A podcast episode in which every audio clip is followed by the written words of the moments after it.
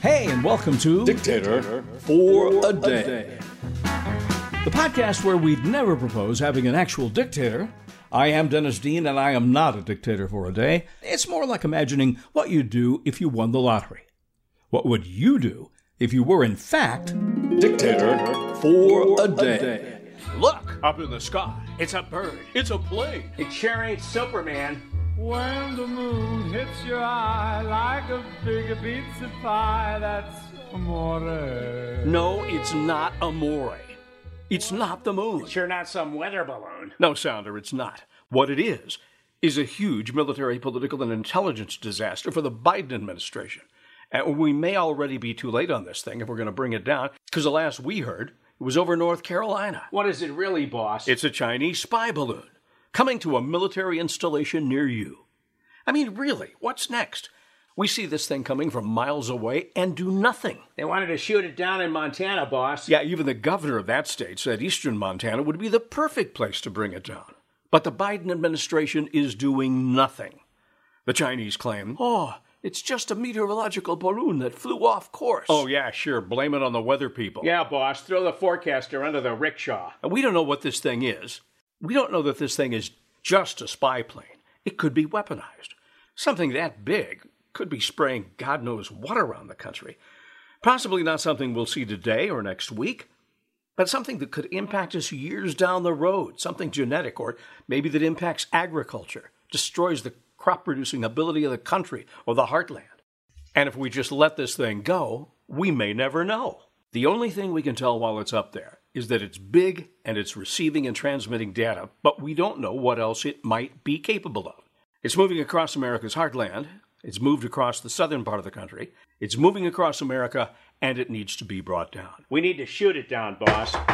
Who is that? And hot Oh, headers, men. it's General Harumphin stuff, half track. Ah, can't shoot it down, can't shoot it down. That's what all these pencil pushers at the Pentagon are saying. Why not, General? No, I don't know. Really livers are mumbling something about debris fields. You shoot it down, pop it like a balloon, they think down it goes and someone on the ground gets hurt. You got balloon debris all over everything. I think what the Pentagon is saying is if we shoot this thing, it'll come down like a highly polished anvil. No, it won't. These things don't explode like a kid's balloon unless the Chinese were stupid and filled it with hydrogen. You remember the Germans, the Hindenburg. That was a disaster. So the Pentagon just wants to be nice to it and let it pass through, and maybe it won't bother us? Yeah, sort of like that mob of millions they've been letting in through the southern border. Uh oh, well, gotta run. Just heard there's another one of these things over South America. Oh, yeah, well, you better hurry up. Sheesh. South America. Yeah, maybe the South Americans will do something. Get some Peruvian llama herders to shoot the thing down over the anvil. I say, we catch it. Yeah, boss. Yeah, yeah. So I'm in Arizona where I regularly see hot air balloons, and as everyone but the Biden administration and the Pentagon knows, you let the air out of someone's balloon, what happens? It sinks, boss. Yeah, that's what happens to hot air balloons. That's how they land. And I think that's what would happen to this balloon if we just poke a hole in it. I know this sounds a little sophomoric, but sometimes the simplest method is the best. You track it with instrumentation that can measure exact speed, altitude, distance. I'm sure they're already doing all those things. Yeah, all those technical things. Yeah, then you take a poke at it. One shot, maybe a shot across its bow if you can figure that out, and see how it reacts. Then, Then what, boss? then one strategic shot into it to start letting out some air or whatever it's filled with.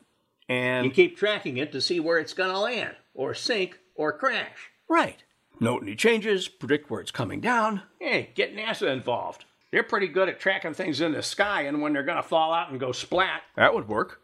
Trick is, you've either got to bring it down in some wide open space that's sparsely populated, Had their chance in Montana, boss. Last we heard, this thing's over North Carolina. Yeah. Or if you're pretty sure it's going out over the Gulf or the Atlantic, you start taking it down over U.S. soil and grab it when it hits the water. But we've got to start sooner than later while it's still over U.S. soil.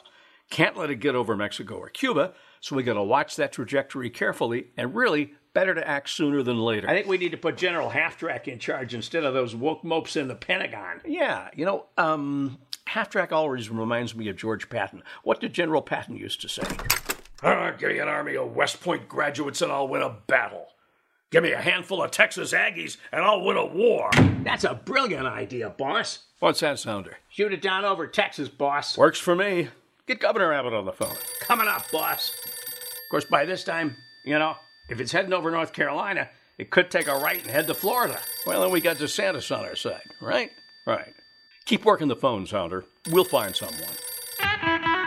But listen, we got to go. For more of these podcasts and our written column, please subscribe to dictatorforaday.substack.com. That's dictatorforaday.substack.com and tell your friends. Tip the podcasts are more fun. I am Dennis Dean, and I am not a dictator for a day. Hmm, where'd my field cap and cigar go? Dictator for a Day is sponsored in part by StoryVisionVideo.com. Copyright 2022, Dennis W. Dean. That's me. All rights, but please feel free to spread the word. And thanks for listening.